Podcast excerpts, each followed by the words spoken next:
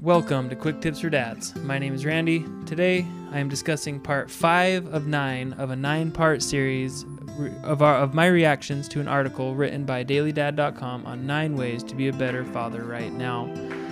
Today's episode is all about not oversharing with your kids and ways that we can work things out in our own lives when we are upset, frustrated, or angry on how we can improve ourselves so that we don't overshare with our kids and cause damage or harm to them. So here we go. Please enjoy. What is up, guys? My name is Randy. This is Quick Tips for Dads. On today's episode, I am discussing part five, excuse me, of the daily of dailydad.com's article, Nine Ways to Be a Better Father Right Now. And let's just jump right in. Um, don't overshare with your kids. That is today's tip from dailydad.com. And this is something that I don't, I don't know how much I had thought of this, honestly. I I don't know that I've put it into this language, into this that verbiage. I think it's a really interesting thing to think about because how many times has somebody overshared with you or with me and it really affects our day. They share their problems, they share their issues, they share, I mean, their happiness even, and that affects your day in a positive way. I remember one time we were at church, some this girl got up and said something along the lines of at risk of oversharing, I'm about to overshare and went on a 10 minute spiel about how the man she's been in love with since ninth grade. No, mind you, this was like 30 years later. No, not 30. It was maybe 15 years later. Was getting married, and not to her. And it was really awkward, and there was just a palpable discomfort through the whole congregation. And I mean, honestly, like oversharing, it can be good if it's happy things, but you got to be careful what you overshare when it's purely negative. You got to be careful what you overshare when it's stress, when it's anger, when it's frustration, because you just never really know how it's going to impact somebody else's day. And we don't want to negatively impact people's days if we can avoid it. So, in the article, it says it is not appropriate to share our adult problems with our children. And it's even more inappropriate to expect them to help us through them. Realistically, every man is going to have problems in his life. You may be having difficulties at work, with your spouse, with your own parents, or making ends meet. Find a healthy outlet for that stress and talk about it with the right people. If you and your spouse need to have an argument, don't argue in front of your kids. Put it off until later. Who knows, you may even lose the need to argue. So let's break this down a little bit. Um, it's not appropriate to share our adult problems with our kids. And you know, I I'm a new dad. I'm kind of dumb sometimes. I I'm sure I've shared things and our our kids only two. Um, but I'm sure it gets more difficult as it grows and I know that there have been times in my own life where my parents, you know, shared things with us, but they never expected us to solve the problems um, and to help them through it, but it's it's hard to understand because those kids, your kids, they don't understand what you understand. They haven't been through your experiences. Your two year old, your five year old, your 10 year old, your, even your 16, 17 year old hasn't gone to work for you and had to deal with a boss who is, you know, one light bulb short of being Michael Scott and the, the greatest slash worst boss on the planet um, they don't they don't comprehend that, and you know, children's wisdom can sometimes be very profound. But I actually agree with this that it's not appropriate to share our adult problems with our children because they are not adults. They don't have the experience and the mental capacity most of the time to really handle those problems and work through them because they may not see the big picture the way that we see it. And you know there there may be some some benefit to that honestly. But it's not their problem to solve. And if we make it their problem to solve that's on us as parents. I think that really i just i think that makes it really hard because then the kids feel that it's their fault if something's not working right. And i would never want my kid to feel that way. Um, next part here every man is going to have problems in his life. And let's just be real problems aren't something that might happen, they are something that will happen. And how often in our lives have we had an issue that we thought, oh, that might come up, and it did? I know I have a lot, and problems I had no idea to even look out for came up. So problems are going to happen. Problems at work, um, problems at school, problems with your spouse, where you're frustrated, where you're angry, where you're tired, whatever it may be. Um, you have to find healthy outlets for that, like he suggests. And I mean, there's a number of different outlets that can be different avenues that can be explored. One that I really like and um, I've used in the past is going to the gym. Going to the gym for me is a big stress reliever if I am actually able to go and, and do a good workout, if I have the energy. Um, another thing that I do is I, I've talked about this before is I will get a piece of paper that I'm going to chuck, that I'm going to throw out and write down all of my emotions so that I can get it out. And so I'm not uh, exploding on my wife or on my baby, whom I love more than anything in the world. And I would never want to do anything to harm them. And so we have to take out our emotions on inanimate objects that we're not going to harm. Another suggestion from somebody I heard that I thought was a little uh, odd, for lack of a better term. I, I don't know what else to call it. But, you know, if it works, it works. Uh, this guy suggested that you go and talk to a tree. Um, and you talk to the tree as if it's your friend. You just sit there and chat with it. You just sit there and you can yell at it, you can scream at it, whatever. And because it is rooted in the earth, it can take that negative energy and disperse it through out something that can handle that negative energy.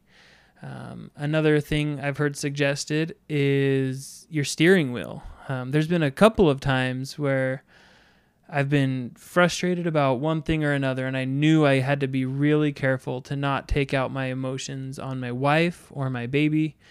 And so I, you know, had to go to the store for something, and it, like I, I was going to the school or going to school or, or commuting or whatever it might have been, and I just told my steering wheel every negative emotion I had. There was a, a, scream every now and again. There was, I don't, I try not to swear, but there may have been one or two curse words in there. Just, but I had to get that energy out of me so that I could express myself in a healthy way to my wife and to my baby.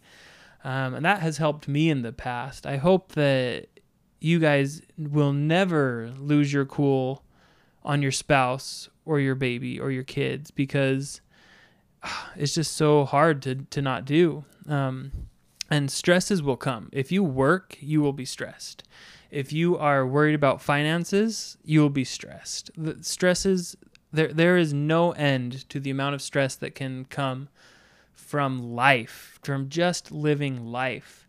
And I think it's really an important skill to learn how to regulate that and how to um, how to work that out without having to negatively impact your family. Um, and I really like this last this last sentence. He says, "Who knows? You may even lose the urge to argue or the need to argue." And more often than not, I found that if I react in the moment it will be more explosive and aggressive. And I do not like explosive and aggressive when I need to work something out. If I'm at a sporting event or like a hockey game or soccer game or baseball game and something amazing happens, I am the first to jump up and scream. Or if the ref needs to be taunted, I'm happy to happy to give him a little ribbing, you know. But if you put off some of these extreme angry emotions, anxious, stressed emotions, usually they will dissipate. And usually you'll be able to think it through with a more clear head. And if your spouse is upset, this time can serve them well as well to, to let the dust settle. Um, and so I really I really like that thought. The second paragraph he talks about here, he says, if you're having trouble at work, leave it at work. Don't bring it home it can be really difficult to segment our lives into little boxes. But Let yourself be motivated by the fact that arguing and fighting and verbal despair can be even more damaging to your kids than it is to you. Part of being a man and a father is being a solid, dependable person your family can rely on and feel safe with. It's okay to have problems, just learn how to share them with the right people at the right time. Um, and I, I really loved this. I, I know in the past, before we had kids, I had some work days that I came home just feeling angry and upset and frustrated and stressed out. And I mean, there were nights that I couldn't sleep because I was so frustrated with something that had happened at work.